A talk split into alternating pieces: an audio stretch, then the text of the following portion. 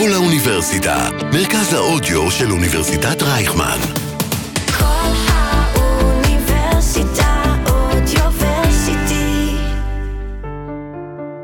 אוניברסיטת רייכמן שולחת חיבוק גדול לסטודנטים וחיילי המילואים, בתקווה שניפגש בקרוב בקמפוס. שם אחד, עולם שלם. זוכים ומנציחים בכל האוניברסיטה. שלום לכולם, אתם על כל האוניברסיטה, מרכז האודיו של אוניברסיטת רייכמן. ב-7 באוקטובר אה, ועד היום, לצערי, מדינת ישראל חווה וחוותה אה, אסון שלא נראה לפני כן מעולם, והאוניברסיטה ואני מאמינים שאין דבר יותר חשוב מלהנציח את כל מי שכבר לא איתנו כאן היום. אה, ונודה על הדרך למפיקה שמפיקה את הדבר הזה, את הדבר החשוב הזה, שזו הדיבר. נועה פרק זאת אני, ואיתי כאן היום רון. היי, היי, מה שלומך? בסדר, מה שלומך? אה, רון, אנחנו באנו לדבר על אוהד. אה, אז תספרי לי קודם כל מה, אה, לי אני יודעת, אבל תספרי גם למאזינים, מה הקשר ביניכם, מי הוא היה, מה בדיוק קרה. אוהד הוא אחי הקטן. אנחנו ארבעה אחים במשפחה, שלוש בנות ו... והוא. אחי היה לוחם. בשלדג, שהוקפץ בבוקר של השביעי לעשירי לקיבוץ בארי. אה, בעצם הם הכוח הראשון שהוקפץ ו... והגיע לשם, ו... ונהרג שם באמת אה, בקרבות. מה, אה, אוקיי, אז הוא מוקפץ, הוא היה בבית באותו יום? אחי היה בבסיס. אנחנו כולנו היינו אצל, אצל סבתא במושב ליד אשקלון, התעוררנו כולם בבוקר ככה מהאזעקות. ישר הקבוצת וואטסאפ שלנו התעוררה, כולם מצלמים, כולם בממ"דים, שואלים מה קורה. אה, שאלנו אותו כולם, ישר דאגנו, מה איתכם? מקפיצים אתכם? אתם בבסיס? וישר אמר, אל תדאגו לי, פה יש את הכיפת ברזל הכי חזקה שיש. אה, עבר באמת כמה דקות והתחילו להגיע כל הסרטונים, התחלנו להבין שזה אירוע קצת יותר שונה מבדרך כלל, וזה לא רק אזעקות. גיסי שלח סרטונים בקבוצה של החדירות מחבלים, של הטנדרים בשדרות, מה שכולנו ראינו, ואחי עוד היה בראש אחר, הוא אמר לו, תמשיך לעדכן, זה משפיע לי ישירות על השעות שינה. הוא היה בטוח שהאזעקות נגמרות והוא חוזר לישון, כי הוא רק אה, בכוננות בבסיס, ובאמת הקפיצו אותם אה, ממש בשבע ומשהו בבוקר. אה, הגיעו לשם ממש מוקדם, בסביבות השעה שמונה, ובשבע וארבעים ותשע זו הייתה ההודעה האחרונה שלי איתו, שלחתי לו כזה, מה איתך חיים שלי? הוא כתב לי, אני פיקס, ומאז כבר לא היה שום אה, תקשורת, הוא הספיק לעדכן את אבא שלי שהוא מוקפץ לבארי. אבא שלי ביקש ממנו לא לעדכן בקבוצה בוואטסאפ, לא ליצור איזשהו לחץ או בלאגן, הוא אמר לו, אני אעדכן את מי שצריך, ומאז באמת אה, זו הייתה התקשורת האחרונה שלנו איתו. וכמה זמן לקח, כאילו כמה זמן עד שנודעה לכם הבשורה? Um, אנחנו יודעים שהוא נהרג, uh, um, הוא הראשון מה... בכוח שלהם שם שנהרג, הוא היחיד בכוח שלהם שנהרג, אבל הוא באמת נהרג נורא נורא מוקדם, בין uh, תשע וחצי לעשר בבוקר כבר. Um, אנחנו קיבלנו את ההודעה uh, ביום ראשון בשעה חמש בבוקר, שזה היה יום סיוט עבורנו. אה, רגע, אז הוא, הוא, את אומרת שהוא, שהוא נהרג ביום שבת בבוקר, ואתם קיבלתם את ההודעה רק יום אחרי, 24 שעות אחרי. בדיוק, אנחנו קיבלנו את ההודעה בחמש בבוקר. Um, היה לחץ נורא נורא גדול, uh, גם מצד החברים שלו, מצד... Uh, היה איתו עוד חבר שנפגע והגיע לבית חולים. כולם נור, רצו נורא לעדכן אותנו כמה שיותר מהר, אבל uh, היה כל כך הרבה בלאגן בצבא שלקח קצת זמן, ואנחנו עוד די מהראשונים שהודיעו להם. Um, כבר, בגלל שעבר כל כך הרבה זמן, זה כבר היה ידוע מראש. זה, אה, הוא לא עונה לכם בטח. אתם מסמסים, לא יודעת, מתקשרים. אנחנו שולחים הודעות, אני המשכתי, אני את האמת, אני לא יודעת למה, אבל גם אני וגם אימא שלי, בין תשע וחצי לעשר זה רוב ההודעות שלנו היו, שלחנו לו, תשמור על עצמך, כאילו שאוהבים אותו, דברים כאלה. עוד לפני שהבנו את גודל האירוע. אמ, בלילה כבר זה התחיל להרגיש ש... שמשהו כבר לא הגיוני קורה, המשכנו לשלוח הודעות. אמ, אני יודעת מאבא שלי שהוא התעדכן משאר האבות של הצוות שלהם, והוא הבין כבר שרוב החבר'ה בסדר, מי שפצוע, ההורים איתו בבית חולים, כבר הם הבינו שמשהו לא בסדר. אימא שלי ישנה עם בגדים, כאילו היא ידעה כבר שהולכים יואו. בבוקר לבוא, ובארבע וחצי לפנות בוקר, היא, היא כבר אחרי שכל הלילה היא לא ישנה, היא יצאה החוצה, כי היא יצאה כבר לבדוק, לחפש, לראות אם המודיעים הגיעו. ועוד לא היה אף אחד. ו- והגיע הצוות הראשוני שהיה אמור רק לזהות את המקום של הבית, והם ראו אותה והם הסתתרו. בזמן- בהלם. בזמן שהיא יוצאת החוצה לכביש, מחפשת אותם, אה, הם באמת הסתתרו, וחצי שעה אחר כך באו ודפקו לנו בדלת. הראשונה ששמעה אותם זו הייתה אחותי הקטנה, שהיא בת 16, היא ישנה בסלון, נרדמה שם, והיא התעוררה מהדפיקות בדלת. היא תמיד אומרת, בפעם הראשונה לא רציתי להאמין והתעלמתי מזה, ניסיתי לחזור לישון. באיזשהו שלב שהיא הבינה שהיא כבר, היא צריכה לקום לפתוח את הדלת, היא רצה לחדר של ההורים שלי, קראה להם, אמרה להם, דופקים בדלת, תבואו. הם לבד כבר הבינו, אבל, אה, אבל עדיין הם רצו לפתוח את הדלת. לא, זה, עד שאתה לא שומע, אתה, אתה אולי מבין, אבל אתה לא באמת רוצה להאמין, או לא רוצה לעכל את זה. איזה מציאות זה שאנשים, כאילו, זה הפחד הכי גדול שלהם, שידפקו להם אה, בדלת. זאת מציאות מטורפת. אנחנו חיים במציאות לא, לא הגיונית. אה, אז בואי תספרי לי רגע, את אומרת, הוא היה האח, הקטן, כאילו, מה, כאילו הב, הבן היחיד במשפחה, אז הוא כזה, איך, איך זה היה? איך התייחסו אליו בבית? אמ, אוהד חד משמעית היה המלך של הבית. אמ, צחק, צחקנו על זה בשבעה, שכל הסיפורים שכולם באים ומספרים לנו כמה הוא היה יותר מוצלח וכמה אנחנו לא. זו הייתה הבדיחה. ולא הייתה תחושה שהוא הכי קטן, יש אחריו עוד אחות קטנה, אבל לא הייתה תחושה שהוא קטן בבית, כי הוא, הוא באמת, המילה שלו הייתה המילה של אוהד, ואני באופן אישי לא הרגשתי את הפער גילאים, יש בינינו שנתיים, ותמיד אני אומרת, אנחנו גדלנו כתאומים לכל דבר. החברים שלנו הם אותם חברים, והיינו אה, מבלים הרבה ביחד, ואני אני שגדלתי בתור ילדה שהיא יחסית פחדנית, הייתי עושה איתו הכל. אני עד גיל כמעט 13, אנחנו ישנו באותה מיטה בלילה כי פחדתי, והייתי הולכת לחברים, והוא היה בא ולוקח אותי ומלווה אותי, והוא כאילו היה שומר עליי בכל מקום, אם הייתי רבה עם מישהו, כל דבר כזה. זה לא הרגיש בשום שלב שהוא האח הקטן, להפך, אני גדלתי כאילו יש לי תאום. מטורף. אמ, אז אנחנו נשמע את השיר הראשון, ואז אנחנו באמת נחזור גם אה, לדבר על אה, אוהד וגם על הסיפור מאחורי השיר אה, של מלך העולם של שלמה ארצי. אז בואו נשמע אותו, ואז אנחנו נדבר.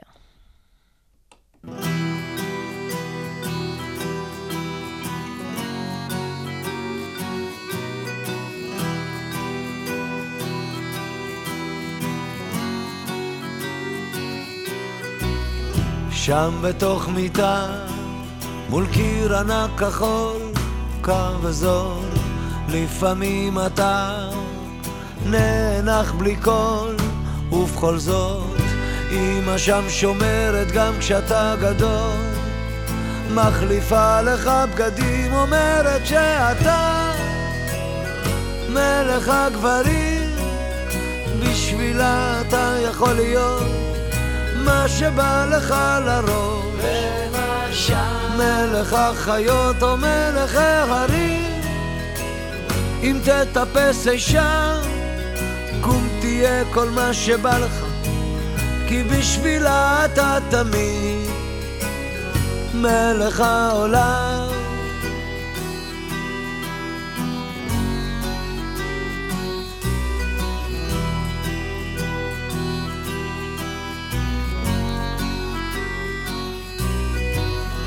שם אתה תמיד, כל מה שתרצה, רק תבחר, כך אומרת היא, ואתה שואל, מה עוד אפשר?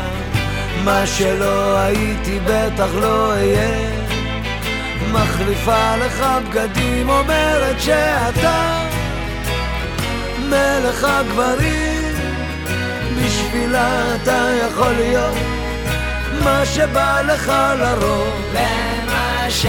מלך החיות או מלך ההרים, אם תטפס אי שם, קום תהיה כל מה שבא לך, כי בשבילה אתה תמיד.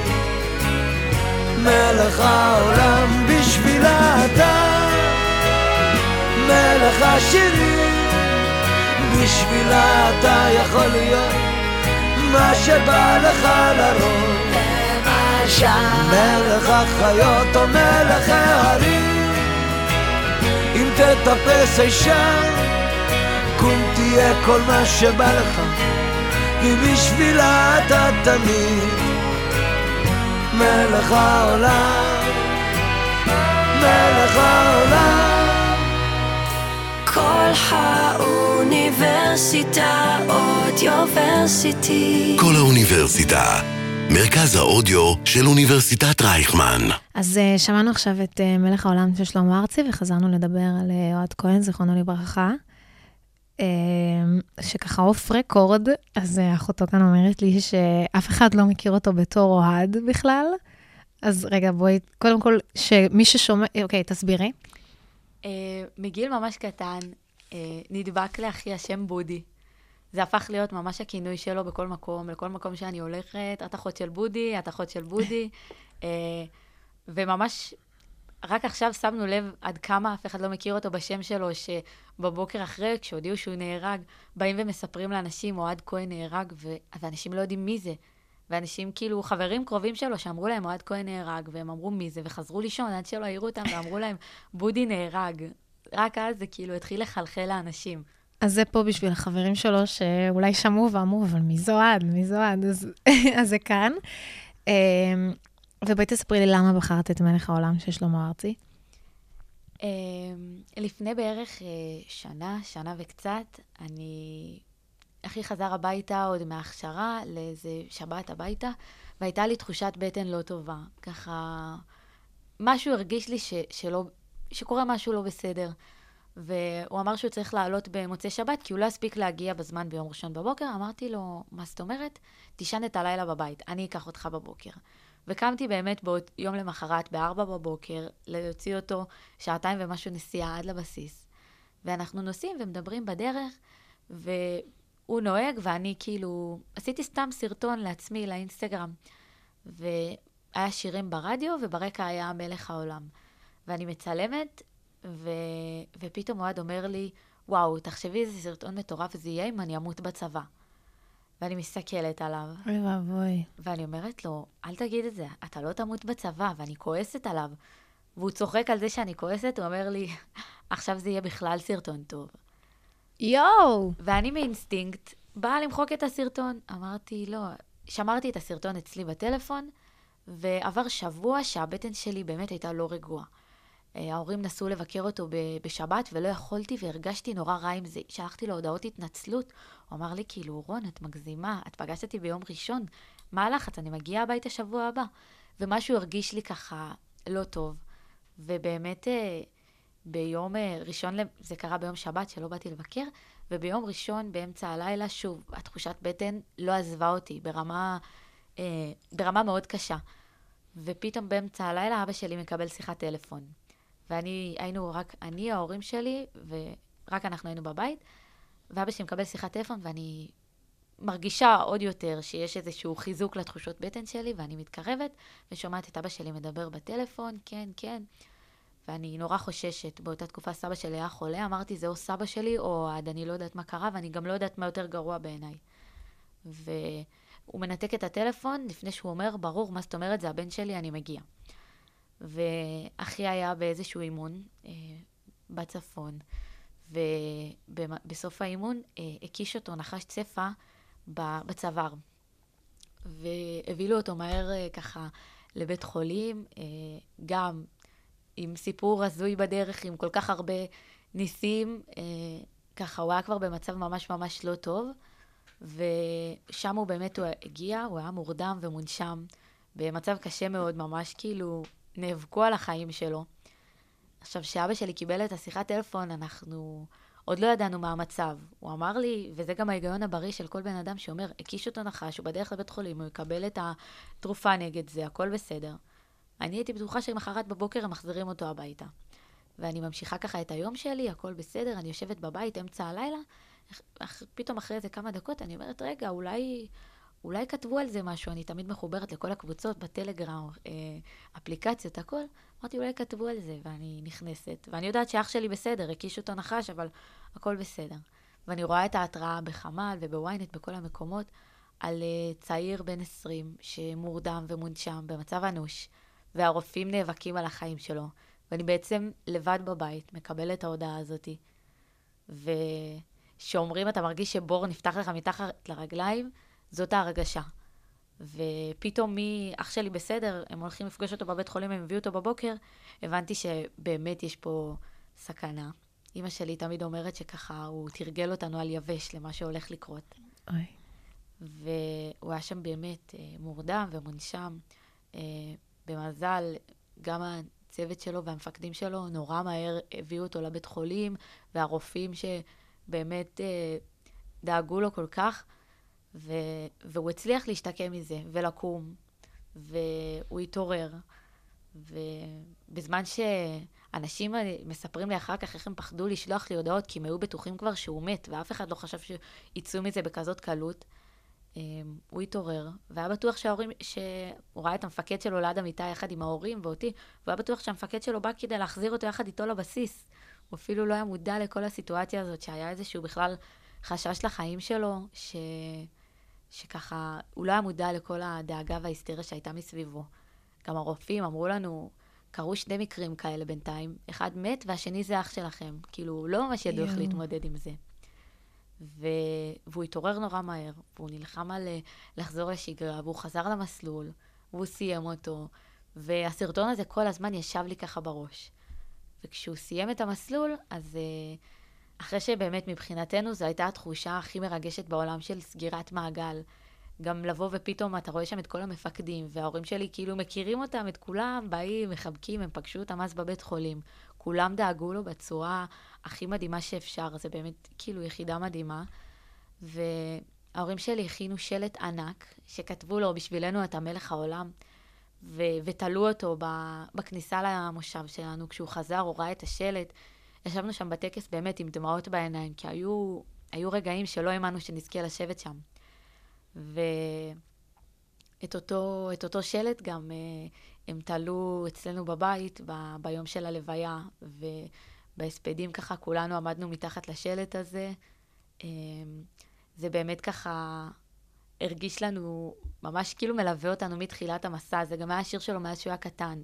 כאילו, מאז שהוא בן ארבע הוא החליט שזה השיר שלו, הוא היה שומע אותו כל הזמן. ובשלושים באמת אה, שלמה ארצי אה, הגיע אה, לשיר לנו את השיר הזה באזכרה. נסע עד אלינו לערבה, ממש לא מובן מאליו. וככה, מה שחשבנו שאז הייתה סגירת מעגל המשמחת, עם השלט שעשינו לו בכניסה אחרי שהוא סיים מסלול, הפך להיות הסגירת מעגל ככה האמיתית עם השיר הזה. ואיך את אה, היום רואה את הסרטון הזה, את אותו סרטון שצילמתם ב-4-5 בבוקר עם השיר של שלמה ארצי, ואת כאילו אומרת, מה, יש מצב שהוא ידע כל הזמן הזה? אנחנו כולנו בתחושה שאוהד ידע. כאילו, זה, זה לא נכון לומר שזה לא הפתיע אותנו, אבל היה בזה משהו לא מפתיע. לכולם הייתה את, ה, את התחושת בטן הזאתי, גם מבחינתו. למרות שתמיד צחקנו, הוא הרגיש שיש לו, שהוא כזה בלתי מנוצח, שיש לו תשע נשמות, אבל, אה, אבל אני חושבת שעמוק בפנים אה, לא סתם, והוא ידע. ממש מרגיש גם לפעמים כאילו השאיר אחריו אה, צבא נורא מסודרת. בלי צבא ובלי שום מכתב מסודר שהוא הכין, הוא השאיר אחריו. מה את יכולה לספר לי על הדבר הזה שהוא השאיר אחריו? אמ, הוא, הדוגמה הכי קטנה זה שברגע ש, שקורה דבר כזה, ישר כולם רצים אחורה להודעות ומחפשים ומסתכלים. ודודה שלי רואה הודעה שהוא שלח לה בכלל באוקטובר לפני כמה שנים, לפני יום הזיכרון, אנחנו משפחה שלצערי השכול כבר אה, פגש בנו, ודוד שלי, אח של אבא שלי, אה, נהרג, הוא נפל אה, בלבנון ב-91. אז ככה, הוא היה בעורב גולני, וכל החיים אה, סבבנו, כאילו, זה סבב סביב את זה. מכירה את זה כבר. כן, זה לא חדש לנו, לא האזכרות. תמיד דיברנו על, אה, על דוד שלנו, על שחר, בתור אה, הגיבור שלא הכרנו, שלא זכינו להכיר, ואנחנו בתור אחיינים שלו, שאף אחד מאיתנו לא זכה להכיר אותו, נורא היינו חלק בהנצחה שלו, היה לנו נורא חשוב. תמיד השתתפנו בטקסים לזכרו ובהכול. והוא שלח, אה, הוא שלח הודעה לדודה שלי, שתמיד הייתה מארגנת את כל הטקסים, וכתב לה, אני יודע שאת לא מבינה מאיפה זה מגיע פתאום, ואני יודע שיש עוד הרבה זמן עד יום הזיכרון, אבל פתאום עלה לי בראש השיר הזה, אין מצב שלא שמים אותו. שלח לה סתם שיר של עידן עמדי, אמר, אין מצב שאנחנו לא שמים אותו באזכרה השנה, זה כל כך מתאים, זה כל כך מדויק. ככה הוא ממש... אה, זה, זה ממש משהו שנגע בלב שלו. והוא גם, לפני בערך שנה, כשסבא שלי נפטר, אז uh, הוא דיבר מעל הקבר שלו, והוא אמר לו, אתה כל השנים, כל השנים מה שראיתי במשפחה, זה שלא נותנים לשכול לנצח. וקמים וממשיכים, ודיבר על כמה שהארץ הזו היא חשובה לו, ו... וזה הזוי, כי זה דברים שהוא היה מדבר אותם ביום-יום, אבל פתאום שיש את זה גם באיזה משהו כתוב, אנחנו רואים אותו, כתב את כל הדברים האלה, מדבר על כמה שאנחנו במשפחה לא ניתן לשכול לנצח, ועל כמה שאנחנו, כמה שזה חשוב להילחם בשביל הארץ הזאת, ולאהוב את הארץ שאנחנו גרים בה. אז הצוואה שהוא השאיר לכם זה בקיצור, אל תבכו יותר מדי, לא לתת לשכול לנצח אתכם, וכאילו, זה מטורף. איך כאילו זה, הכל מתחבר, ופתאום כל הפינות של הפאזל נעשות איזושהי תמונה אה, אחת. אה, תספרי לי קצת על אוהד ומי הוא היה בתור בן אדם. אמ, אני חושבת שהוא היה אחד האנשים הכי חברותיים שאני מכירה. אמ, אנחנו רק עכשיו מתחילים לגלות כמה לכל מקום שאנחנו לא הולכים, אומרים לי, וואי, את אחות של בודי, וואי. אמ, אני מכיר אותו מפה, אני מכיר אותו מכאן. הוא, תמיד צחקנו על זה שיש לו 40 שעות ביממה. כי אם אני שולחת לו הודעות ואני שואלת אותו, מה שלומך, איפה אתה? ואז הוא כותב לי, התפקששו לי קצת התוכניות, אני כותבת לו למה, והוא אומר לי, זה היה עוד לפני ה... בערך שהוא היה בתקופת התיכון, הוא היה בערך בכיתה י"א, הוא אומר לי, האוטובוס לא עצר לי באשקלון, אז אני עכשיו בדרך לגלבוע. אני אומרת לו, איך זה קשור? והוא, היה לו חברים מכל הארץ, ב... ברמה הכי הזויה שאפשר כאילו לדמיין. אנחנו כל הזמן רק מגלים ושומעים על עוד ועוד ועוד סיפורים. הוא באמת ילד שלא היה נח לרגע. תמיד אנחנו, כאילו, אני אומרת, מתי הוא מספיק את כל הדברים האלה ביום? נוסע לבקר ונוסע לצפון ולפה ולשם, והוא הקים בערבה, אה, היה חלק מהמועצת נוער הראשונה שהקימו שם, והוא ממש כאילו, הוא היה ילד מאוד פעיל, מדריך, וכל הזמן עושה, כאילו אין דבר כזה שהוא יושב, גם, ב, גם כשהוא התגייס והיה לו פתאום כל 21 יום, הוא פתאום חוזר הביתה ליומיים, אין דבר כזה שהוא יושב בבית וילך לישון, הוא בדרך יעצור אצל חברים, אחר כך יגיע הביתה, ישר ירוץ, לשבת עם חברים, לשבת עם משפחה, לדבר ישר עם הסבתות. כאילו, הוא היה כזה, המשפחה והחברים היו אצלו באמת במקום הראשון, הכי הרגישו את זה בהכשרה שלהם, שהם היו נמצאים בלי טלפונים בכלל, היו מקבלים טלפון כשהם סוגרים שבת, ל-13 או 14 דקות היה להם טלפון, וב-13 דקות האלה הוא היה מתקשר להורים שלי, מספיק גם לזרוק מילה לכל אחת מהאחיות, הוא היה מתקשר לבת זוג שלו, הוא היה מספיק להתקשר גם לשני הסבים והסבתות, משני הצדדים. אני מסתכלת וב-13 דקות אני עוד לא פותחת את הטלפון, מספרת איך היה לי היום. אבל אין דבר כזה שהוא היה מוותר על זה, על, אה, על לבוא ו- ולהתקשר לסבא וסבתא לפני שבת, גם ב-13 דקות האלה. על זה שכל שבת שהוא היה חוזר הביתה, מהיום שהוא התגייס, הוא לא פספס שבת אחת, תמיד הוא היה מביא לאימא שלי פרחים בדרך הביתה. מטורף. אין מצב שלא, לא משנה איפה, לא משנה גם אם הוא יצטרך לעשות עכשיו סיבוב ולהיכנס במיוחד לאיפשהו, הוא יביא לה פרחים. מדהים. אז אה, נשמע שהוא כזה ניסה להספיק את הכל באמת, וזה נשמע שזה עובד, זה צלח לו. ואמרת לבת זוג שלו גם, אה, אתם בקשר איתה, אני מאמינה, אה, וגם היא כזה בטח קיבלה את הבשורה וזה, אבל מה את יכולה לספר על אוהד? אולי מהצד שלך, איך את רואה אותו בתור בן זוג שהיה עם, כאילו, את מצליחה להבין את השאלה שלי? כן, אז אה, אופירה, בת זוג שלו, באמת אה, נכנסה לנו ללב ממש עוד לפני. אה, נורא התחברנו אליה. ו- וגם אחרי מה שקרה, היה לנו חשוב, ש- כי אנחנו יודעים שכרגע הצבא לא מכיר בבנות זוג, והיה לנו נורא נורא חשוב שהיא תרגיש חלק, כי אנחנו יודעים שזה מה שאוהד היה רוצה. אוהד היה רוצה שהיא תשב שמה והיא תרגיש בבית, והיא תרגיש שזה שלה בדיוק כמו שזה שלנו. ולקחנו את זה באמת לכל חלק, שמענו המון סיפורים על בנות זוג שלא מרגישות קשורות, וזה היה לנו הדבר הכי חשוב שיש, מהדבר הכי קטן, שזה זה שהיא רשומה יחד איתנו במודעת אבל, כי היא חלק לא פחות חשוב מהחיים שלו, אז אם רשום את ההורים, את האחיות, את הסבים והסבתות, כתוב גם אותה, כי אופיר חלק בלתי נפרד מהחיים שלו. לזה שגם עכשיו אנחנו מתייעצים איתה על כל דבר שיש ומציעים לה. כמו שהגעתי לכאן, שאלתי אותה, את רוצה להצטרף? יש לך איזה שיר שאת רוצה לבחור?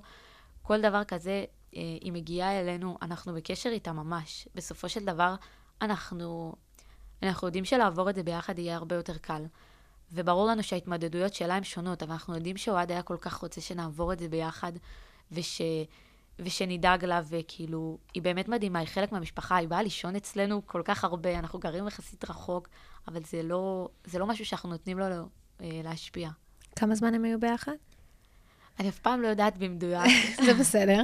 אבל אני תמיד יודעת שכבר, זהו, מבחינת כולם זה היה ידוע, זה כאילו, די, זה לנצח, הם מתחתנים, זה היה ברור, כאילו, היה לי מובן מאליו וידוע, שכאילו, שהיא תהיה גיסתי. ועדיין, כאילו, גם לפעמים אני מציגה אותה ככה, אנחנו יושבות, אני יושבת עם חברים, ואני הולכת, לא, ואם מישהו לא מכיר, ואני לא עכשיו אבוא ואסביר, כן. בת זוג של אחי, ואני אומרת, אני הולכת אה, עם גיסתי. ככה, ואנחנו באמת באמת נורא ביחד עם כל זה, ויש לה כאילו גם משפחה מדהימה שפתאום עכשיו התחברנו אליה, לא הכרנו אותם יותר מדי לפני. אבל חשוב לנו לעבור את זה ביחד, שהיא לא תרגיש שזה אנחנו בנפרד והיא בנפרד, כי זה מה שאחי היה רוצה. הוא אהב אותה בטירוף, רואים את זה אחר כך בכל פתק קטן שהוא השאיר, בכל אה, קשקוש שהיה לו במחברת, שהוא כתב כמה היא הדבר הכי טוב שקרה לו בחיים, שהוא לא יודע, שהוא לא יודע מה הוא היה עושה בלעדיה, אז זה, אחת מהדרכים להמשיך את הצבא שלו. אתם מדהימים, ואני מרגישה שכמה שאתם מתחזקים, אתם בעצמכם אה, מחזקים, כאילו, את יודעת, הדבר הראשון והאינטואיציה הראשונה היא לנחם את המשפחה ואת האחיות, והבת זוג, כמו שאמרת, המדינה לא מכירה. אה, הצבא לא יודע איך להתמודד עם זה. ואתם לקחתם את זה כאילו בשתי ידיים ואמרתם, אה, זה עלינו, כאילו, זה שלנו, אנחנו עושים את זה. ובאמת לעבור את זה ביחד זה הדבר, אה, לדע, כאילו, באמת הכי עוזר והכי יעיל. אה, ואנחנו נשמע את השיר השני, אה, שזה שמיים של יגאל בשן. אה, תספרי למה בחרת אותו. לפני שהגעתי, אז באמת ככה התייעצתי, אמרתי, נשאל גם את המשפחה, כל אחד שיגיד איזה שיר שאלה, ובאופן ממש מוזר, כולם העלו את השיר הזה. באמת? כן, החל מהחברים שלו, אה, מהבית, החברים מהמכינה, אה, בני דודים, כולם איכשהו העלו את השיר הזה, והבנתי שזה שיר שליווה אותם הרבה גם בתקופת המכינה, וזה שיר שככה יושב לכולנו בראש טוב מאז השביעי לעשירי. זה מקשר אתכם ישר ל... לאוהד. כן. אז יאללה, בוא נשמע את השיר.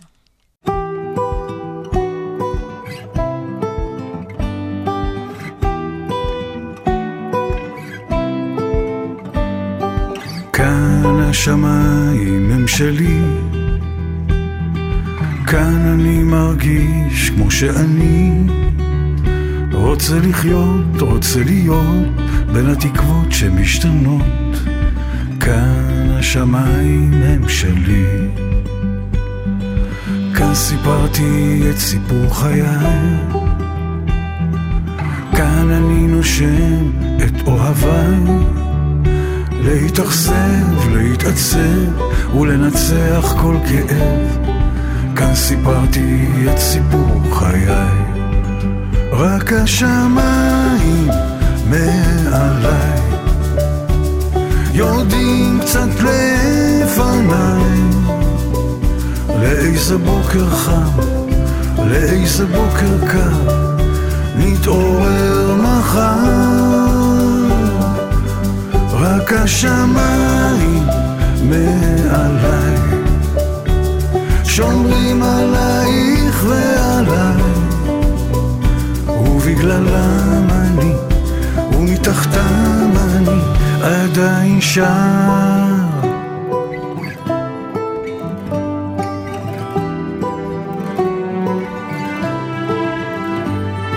היו כאן חכמים וגם צודקים היו תמימים וגם הרבה חולמים. בין יריבים לאוהבים בסוף קוראים לנו אחים ברחובות הלבבות האבודים. רק השמיים מעליי יורדים קצת לפניי. לאיזה בוקר חם לאיזה בוקר קר נתעורר מחר רק השמיים מעליי. שומרים עלייך ועליי ובגללם אני ומתחתם אני עדיין שם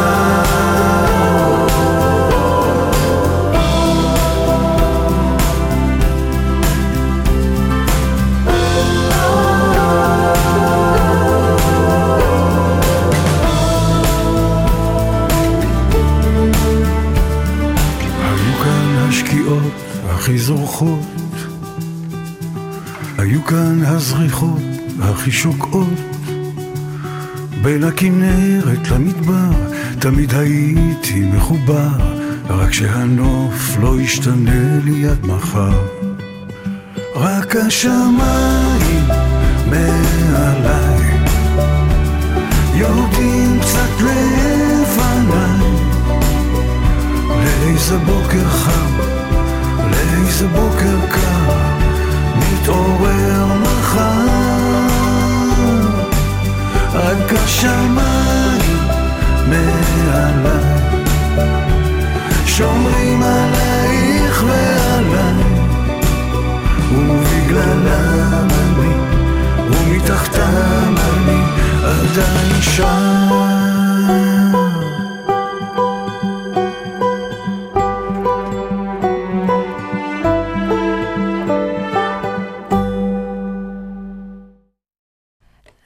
שמענו עכשיו את אה, שמיים של יגאל בשן, וחזרנו לדבר על אוהד כהן, זיכרונו לברכה, ולהנציח אותו. אה, אז רון, אני אשאל אותך עכשיו שאלה. סיפרת לי על איזה בן אדם הוא היה, סיפרת לי על איזה בן זוג הוא היה, אבל מעניין אותי לדעת איזה אח הוא היה ומה היה... אה, סיפרת לי שהייתם עושים הכל ביחד והכל, אבל הוא היה בן יחיד בבית. איזה בן הוא היה להורים שלך? זאת אומרת, כאילו, זה מתוך שלוש בנות, בן. זה מטורף. כאילו, זה יחס אחר, הוא המלך של הבית, אמרת. מה הוא היה בשבילכם באינטראקציה? תמיד אמרנו שהוא היה ממש הילד נחת. כאילו, בלי בעיות בבית ספר, בלי בעיות עם הצבא, הוא הכל עושה לבד. ואני תמיד אומרת שכאילו, נראה לי זה גם השפיע עלינו כולם לגדול עם אח אחד, ועליו לגדול עם עוד uh, שלוש בנות. באמת ביחס שלו, הכולל, הסביבה, ב, ברגישות. Um, הוא היה, הוא היה הכי תקתקן שיש, הוא היה מגיע הביתה אחרי פתאום שלושה שבועות שהוא לא היה, והוא היה מתעצבן על זה פתאום שהסלון מבולגן. ואתה אומר כאילו, הוא חוזר הביתה אחרי שלושה שבועות שבאמת קראו אותו, והוא יושב, והוא מתחיל לארגן מהר את הסלון, והוא תמיד ה... הימי שישי, זה היה באמת, זה היה היום הכי כיף בבית אצלנו. תמיד הבית היה מלא באנשים, ועם מוזיקה נורא נורא חזק, ושירים, וזה באמת ככה היה... זה הדבר שהכי נראה לי כולם מתגעגעים אליו. אי אפשר לבוא בלי שהבוקסה אה, עם שירים הכי חזק שאפשר. והוא פשוט, הוא באמת הכניס הרבה מאוד חיים ו, ושמחת חיים לתוך הבית. וככה גם במשפחה, הוא באמת, הוא אחד ה... כאילו, הוא נכנס לחדר ואי אפשר שלא לשים לב שהוא נכנס. אז מה, איך אתם עכשיו מתנהלים עם החלל הזה שנשאר? הימי שישי נראים אותו דבר? אה, או משתדלים לעשות אותם אותו דבר? אנחנו עדיין לא במקום, אני חושבת שאנחנו עושים אותם אותו דבר. הבית שלנו מלא כל הזמן ב- באנשים שבמיוחד מרגישים את זה בסופי שבוע, בחברים שלו, מהבית ספר, מהצבא, מהמכינה, אה, ב- בבני משפחה שבאים, כולם באים ו- ומבקרים, והבית מלא, אבל, אבל הבית לא כמו שהוא היה לפני. והארוחות שישי... אני אומרת, מהדבר האהוב עליי, הם הפכו להיות הדבר השנוא עליי, אנחנו מתקתקים אותם כי צריך, ו... ומעבירים את היום שלנו, ו... וזה לא משהו שהיה ככה, זה היה הכי כיף שיש. אז פתאום זה, זה מחזיר גם געגוע לדברים השטותיים, כאילו, אני אעשה הכל עכשיו בשביל שנמשיך לריב על מי יפנה כלים, וכלים אחרי שישי זה תמיד היה התפקיד שלו, תמיד זה... פתאום עכשיו אין ריבים על כאילו מי עושה את זה, כי כי זה, זה, זה התחום שלו עד, אף אחד לא מתעסק לו.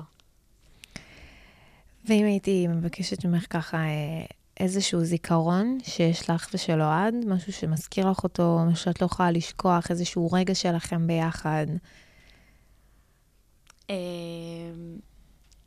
אני חושבת שפעם אחת, וואי, לא סיפרתי את זה נראה לי אף פעם, אבל פעם אחת אני והוא נסענו ביחד, ואני לפעמים קצת יותר עצבנית, אני יכולה להתעצבן פתאום על שטות. והוא ירד רגע מהאוטו, ובדיוק עבר מישהו זקן עם עגלה, והוא לא הצליח להעלות אותה למדרכה.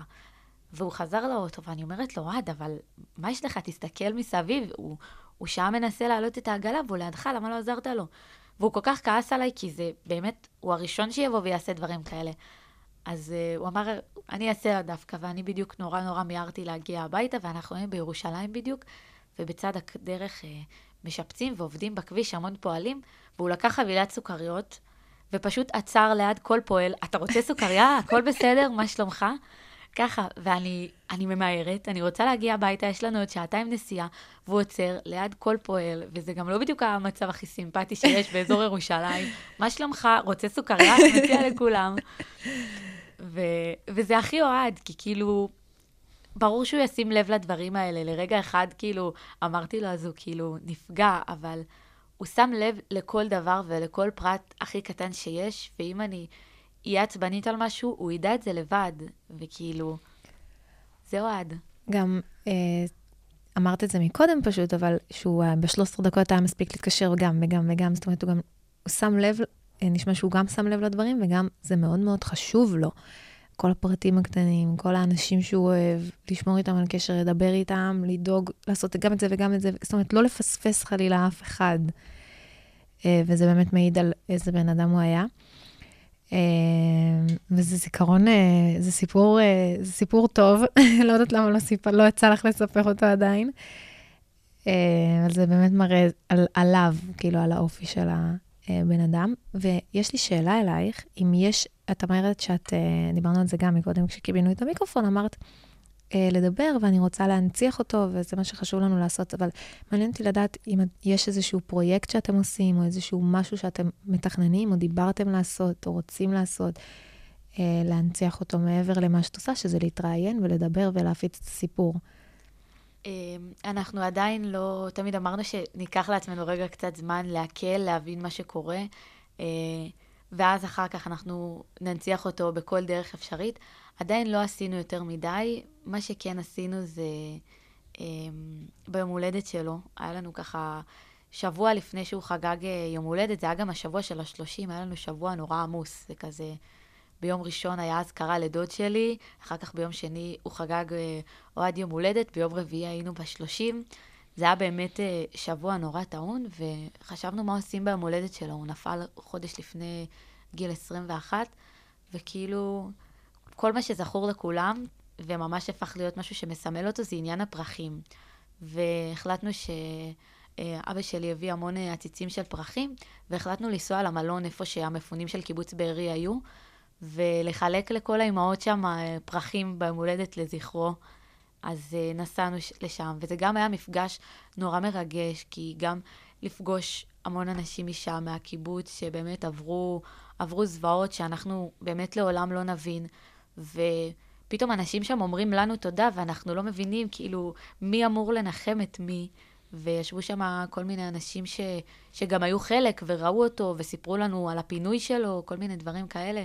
ונורא נורא התרגשו מעצם זה שעוד לא עבר חודש ובאנו וחילקנו להם פרחים, זה היה ככה באמת נורא מרגש. ואני מאמינה שבהמשך אנחנו ננציח אותו ו- וישמעו עליו עוד המון. פשוט כרגע אנחנו עדיין מעכלים עוד את כל מה שקרה. ברור. אמ, זה מדהים מה שעשית עם הפרחים. זה כזה, את יודעת, באים לחזק ויוצאים מחוזקים ולהפך, ואת אומרת, אנשים ראו אותו וזה, אז יש המון, את גם בטלגרם סיפרת וכאלה. יצא לך כזה לראות סרטון שרואים אותו או משהו כזה מהקיבוצים? אמ, במזל לא. אה, אני לא אשקר שראיתי שבאיזשהו שלב בקבוצות הוציאו סרטון של אה, חמאס מהלחימה בבארי, ובחרתי שלא לא להסתכל, למרות שהבנו מהחברים שלו שלא היה שם מצב יותר מדי שראו, ואם ראו משהו זה מרחוק. שזה קצת הזוי, מה שהשביעי לעשירי גרם לנו לחשוב, אבל אה, אני יכולה לומר תודה על זה אף, אה, דבר ראשון שהגופה שלו פה וזכינו להביא אותה לקבורה, וזה שאף מחבל לא זכה אה, לגעת בגוף שלו, להשחית את הגופה חס וחלילה, שזה דבר הזוי בפני עצמו. שצריך בכלל להודות על הדבר הזה, כאילו המינימום זה להיקבר ולמות בכבוד, אבל בסיטואציה שאנחנו נמצאים בה זה לצערנו לא מובן מאליו, אה, וזה באמת אה, משהו שבאמת אה, כאילו, זה טוב, כאילו, אני, אני גם לא יודעת בדיוק, אבל זה באמת מזל שאף דבר לא נגע ולא... לא רוצה לדמיין בכלל. אבל uh, אני גם שמחה שאין סרטונים כאלה ואחרים, כאילו... אני גם. זה הזוי שמבחינת התפיסה שלנו מאז אותה שבת, אה, שיש משהו יותר נורא ממוות בעינינו, שאנחנו כאילו, זה הזוי, שאתה פתאום אומר תודה שלא, חס וחלילה, עינו, השחיתו כל דבר כזה או אחר. אבל אה, זאת המציאות לצערנו. נכון. Uh, טוב, נעבור לשיר מספר 3, שזה עד שתחזור, של יובל דיין. תספרי לי למה. אה, כאילו, אומרים יש אהבה של פעם בחיים, זה באמת היה זה. כאילו, כל אחד שבא מספר כאילו על הקשר הזה בתור, בתור כמה הוא היה מיוחד לו וזה, ואני באמת מרגישה שזה אהבה של פעם בחיים. גם הקשר שהיה לנו לכל אחת מהאחיות, הקשר שהיה איתו, הוא הקשר הכי טוב שהיה אה, מכולם. והוא באמת אהבה של פעם בחיים, אוהד. אז עכשיו אנחנו נשמע את השיר של יובל דיין.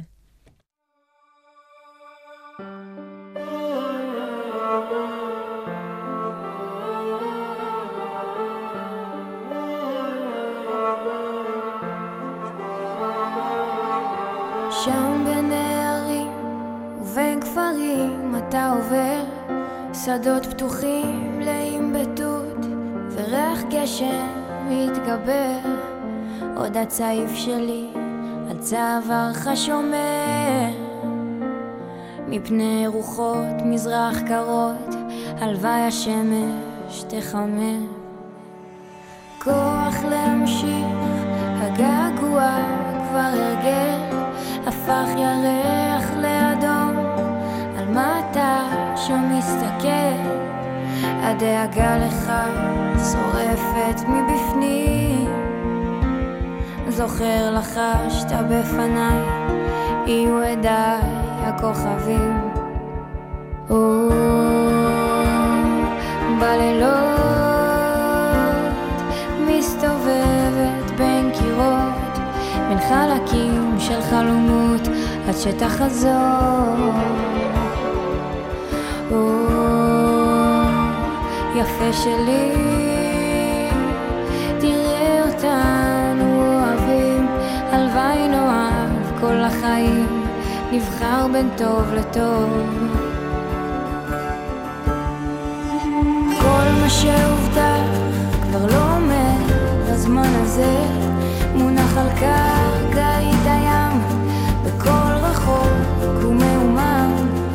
אומרים יש אהבה של פעם בחיים. אשא תפילה ימים שלמים יהיו עדיי הכוכבים.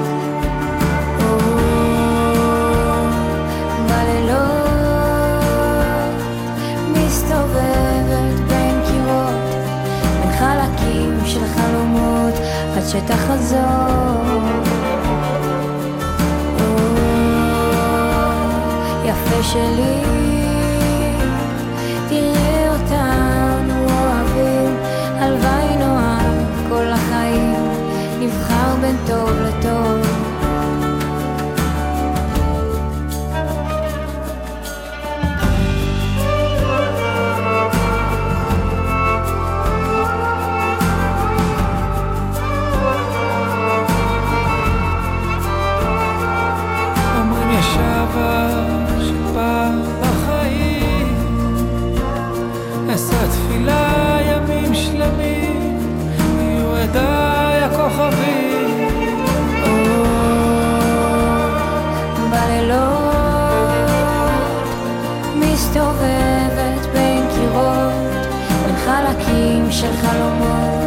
שתחזור.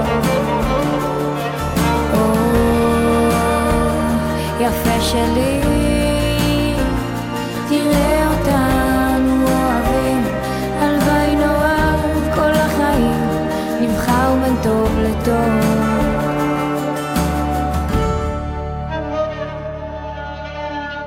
כל האוניברסיטה אודיוורסיטי. כל האוניברסיטה, מרכז האודיו של אוניברסיטת רייכמן. אז אה, שמענו את עד שתחזור של יובל דיין, וחזרנו לדבר על אוהד כהן, זיכרונו לברכה. אה, דיברנו על מי הוא היה, מה הוא היה, מה קרה ב-7 באוקטובר, אה, על זיכרון שלכם, על איזה אח הוא היה, אבל אני, אותי מעניין גם לדעת,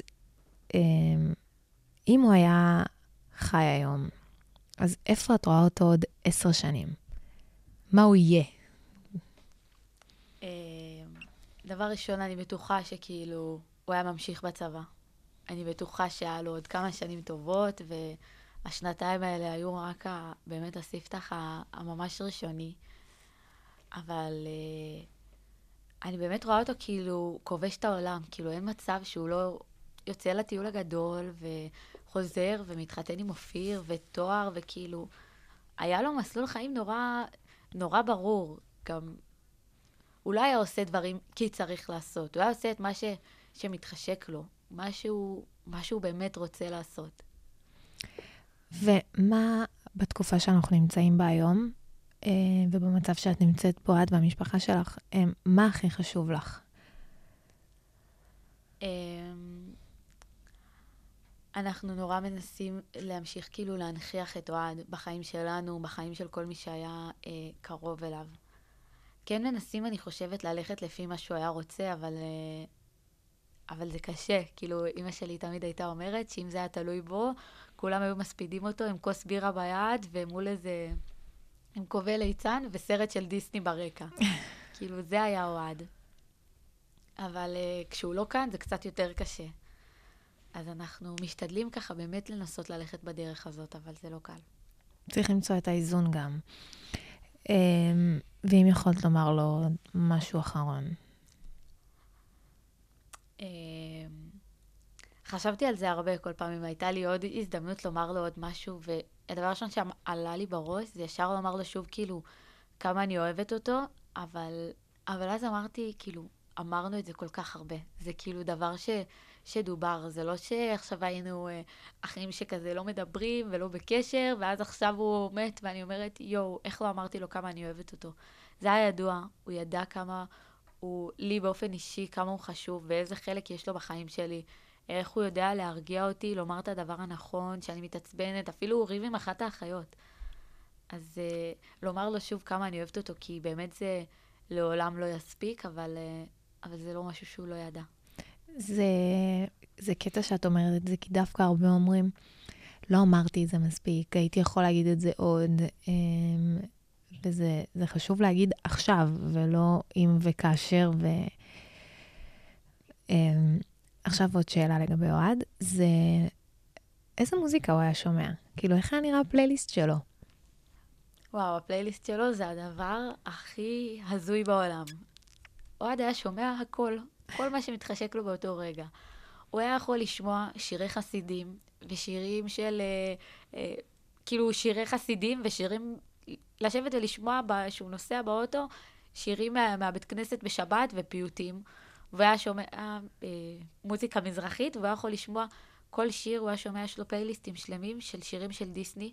ושירי פסטיגל, ותמיד היינו צוחקים, כאילו רואים אותו, הוא היה עם כל הפוזה הזאת, ועכשיו, ולוחם, ושלדג, והילד בדרך חזרה הביתה מהבסיס, שומע שירים של דיסני. והוא אהב נורא גם את השירים של פעם. במכינה היה איזה קטע שהם היו, הוא היה במכינת סופה, אה, בקיבוץ סופה בעוטף, מכינה אה, על שם הדר גולדין, אה, זיכרונו לברכה, והיה שם מתישהו איזשהו אירוע לשחרור החטופים, והוא פגש שם את שולי נתן, שאני באופן אישי פחות אה, הכרתי ולא הייתי ישר אה, מזהה, והוא נורא נורא אה, התרגש, הוא עשה לי את התמונה, שלח לקבוצה של המשפחה, ויש לשיר אה, אנה אלי, והוא ממש התלהב מזה. ו- ותמיד כאילו צחקנו על, ה- על הפער הזה בין כל מה שהוא היה שומע, הוא היה יכול לשבת ויום אחד לשמוע אה, שירים, כאילו, לשבת ולשמוע פאר טסי, וללכת ולשבת שמו- שלמה ארצי ושולי נתן, ושירים של דיסני באמצע. וזה פשוט היה הכל מהכל, וזה באמת מי שהוא היה. אה, ובאמת גם אה, שולי נתן הגיע ב- בלוויה שלו לשיר את השיר שבאמת הפך להיות ממש מזוהה איתו, אנחנו הופתענו, אבל כל החברים מהמכירה, מה, סליחה, מהמכינה, מכירים אה, אותו ואותה, וזה היה באמת נורא, נורא מרגש. מוזיקה זה, זה אחד הדברים שהכי אפיינו את אוהד. ועוד היא הייתה מאוד מגוונת. Uh, סיפרת על הגיוון והכל, אבל בסוף כל השירים ששמענו, וגם האחרון שיסגור את הרעיון הזה עוד מעט, uh, הם בעברית. Um, אני חושבת, רוב השירים שהוא שמע, כן, היו יותר, אה, יותר בעברית, אבל uh, פשוט זה מה, ש, זה מה שנשאר, זה גם הרבה יותר קל לנו באופן אישי עכשיו ככה להתחבר למילים האלה, כי הוא שמע, הוא היה מתעסק בזה המון, בכל הנושאים האלה של צבא, של מלחמה, גם שכול, זה משהו שנורא עניין אותו. כאילו כל הספרים שלו בחדר זה ספרים על כל היחידות המובחרות בצבא, על מלחמות, על uh, פילוסופיה יהודית, על דברים כאלה. הוא, הוא היה בן אדם שנורא כזה מחכים, וגם מבחינת השירים, הוא היה שומע שירים שאני מסתכלת על זה ואני אומרת, וואי, זה שירים שההורים שלי שומעים. זה לא שירים שבחיים הייתי שומעת. זה לא פלייליסט של נער בן 20, uh, כאילו, זה לא טיפוסי. בדיוק. Um, את אומרת, תמיד זה עניין אותו, השכול והצבא וה, וכל הסיפור הזה מסביב, אבל סיפרת שאבא שלך, אח שלו נפל בלבנון מ-91, ואיך זה לשלוח ילד, ל, לא, כאילו, ל, ל, ליחידה קרבית, um, כש, שזה כבר, שאתה מכיר את זה, אתה כאילו לא רוצה, אתה לא רוצה שזה, להיתקל בזה בכלל, אבל מן הסתם שאתה לא רוצה להיתקל בזה שוב. איך עושים דבר כזה? איך, איך, זה קשה לשחרר. אני בטוחה שלאבא שלי היה איפשהו בתוכו קשה, אבל אני לא חושבת שהיה פה ספק. אני לא חושבת שהיה פה איזשהו הרהור אם זה הדבר הנכון או לא. אבא שלי הכי תמך בו. זה גם לא משהו שמורגש במשפחה מהצד של אבא שלי. כולם, כולם עושים כאילו באמת שירות משמעותי כמה שיותר, וכולם עכשיו, אה, מי שלא בעזה אז יצא מעזה, וכולם כולם שם. הדבר הזה לא נתן למישהו מהמשפחה לעצור אותנו, להפך, אנחנו נמשיך ללכת. אם עד עכשיו זה היה ללכת בדרך של שחר, אז עכשיו זה גם ללכת בדרך של אוהד, ו... וזה לא מה שיעצור אותנו. את, אה, את מדהימה, ואת אומרת פה דברים מדהימים ולא מובנים מאליו. את יודעת, בן אדם אומר, נתתי את אח שלי למדינה, אה, לצבא, הוא נפל, עכשיו אני צריך גם לתת לבן שלי, אבל את אומרת, זאת הדרך שאנחנו חיים בה, וככה, זה המציאות, אה, וזה ה, זה הדרך. זה מה שאנחנו עושים, וזה מדהים, וזה כזה מאוד מחזק. Uh, את רואה עכשיו את כל משפחות החטופים, כיום אנחנו עומדים על 136. Uh, אם יש משהו שאת יכולה לומר להם, או איך, איך את מרגישה? אני לרגע אחד לא הייתי רוצה אה, להתחלף איתם. אחד הדברים הראשונים ש, שהיה לי חשוב לדעת ברגע שהבנתי שזה מה שקרה לאחי, זה שהוא כאן ושהוא פה בארץ, ושהוא לא סבל, אבל אני לא אשקר שיש הרבה פעמים שכן מתגנבת איזושהי קינה ללב, במיוחד בתקופה שהיה כזה קצת את השחרור של החטופים, שאתה מסתכל ואתה אומר, לפחות יש להם איזושהי תקווה, איזשהו משהו להיאחז בו. כי בסופו של דבר אני יודעת שזה סופי עם אח שלי. ולפעמים אני, אני נורא חלוקה, אני מצד אחד לא מקנאה בהם, וזה נראה לי הדבר הכי נוראי שבן אדם יכול לעבור. אני באמת, אני מסתכלת על האנשים האלה ואני לא מבינה מאיפה הכוחות וה... והיכולת הזאת לקום בבוקר, להמשיך ולהיאבק על זה. ומצד שני, לפעמים עדיין מתגנבת קצת תחושה של קנאה, כי יש להם איזושהי תקווה שהם יחזרו, ש... שאולי אפשר להציל אותם. אמ, יש לך איזשהו מסר, אה, משהו שאת רוצה עוד להגיד למי ששומע, אה, מאזין פה? אני חושבת ש... אמרתי את זה גם לא מזמן, גם כשהתראיינתי איפשהו, שפשוט לכו תחבקו את האחים שלכם. זה... אם הייתי יכולה, זה הדבר הראשון שהייתי הולכת לעשות עכשיו. ואנחנו עוד נמשיך ככה להנציח את אחי ו... לא יהיה מישהו שלא ישמע ולא יכיר ולא ידע מי זה היה בודי, כאילו. אמ, אז אנחנו כבר, אה, קודם כל אני אודה לך, תודה רבה רבה לך. תודה לך. אה, ואת מדהימה, ואני שולחת לך ולמשפחה שלך אמ, את הכל, את כל הכוחות, באמת, אתם, אה, אני שומעת פה סיפורים, ואתם נשמעים לי משפחה מדהימה. והשיר האחרון שבחרת זה של אהוד בנאי, את יוצא לאור. למה? עברנו כזה קצת לפני שהגעתי והסתכלתי, וגם ידעתי שזה שיר שהיה לו בפלייליסט והוא נורא אוהב, ודיברתי עם אחת החברות שלו מה, מהמכינה, והיא שלחה לי את השיר הזה, והיא שלחה לי סרטון שלו, חזר ממסיבה, בכלל כאילו שיכור, הוא הולך כזה, והוא לא מפסיק לשיר את השיר הזה. וכאילו זה, זה היה הכי, השילוב הזה בין שיר כזה לבין, כאילו בכלל בילוי של חבורה של צעירים בני 20. וזה... זה, זה משקף, זה משקף אותו. אז אה, רון כהן, תודה רבה רבה, רבה לך, אמ, ושנשמתו של אוהד תהיה צרורה בצרור החיים. ואני משתתפת בצערכם. אמ, וככה אנחנו נסגור את השעה ואני אגיד uh, תודות לעדי בר שהפיקה. Uh, אתם על כל האוניברסיטה, מרכז הידע של אוניברסיטת רייכמן, שם אחד, עולם אחד. אה, נועה פראג זאת אני, ורון, אני בטוחה שאת שולחת איתי כוחות וחיזוקים לכל המשפחות השכולות ולמשפחות הנעדרים והנרצחים והחטופים ולכל עם ישראל, ואנחנו נשמע את אה, אהוד בנאי. תודה רבה לך. תודה לך.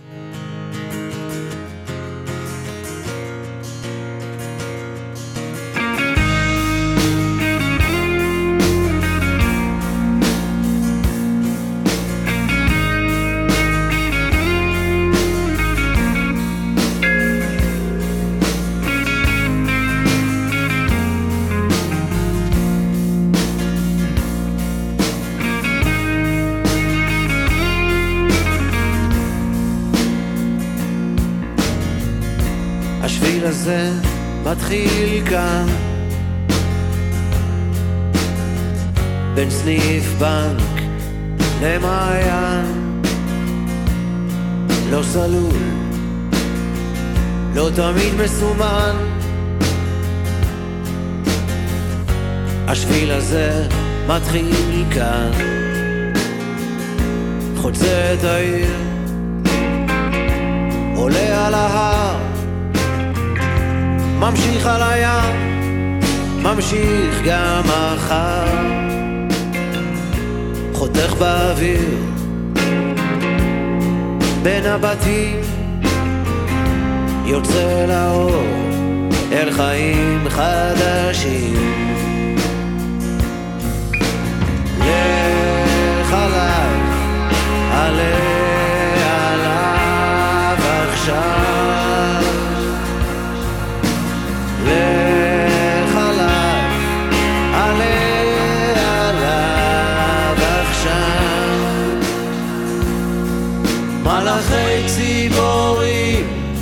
מעליך מלווים את צעדיך. מרחוק נדלק אור. אל תסתה כדי שתוכל לחזור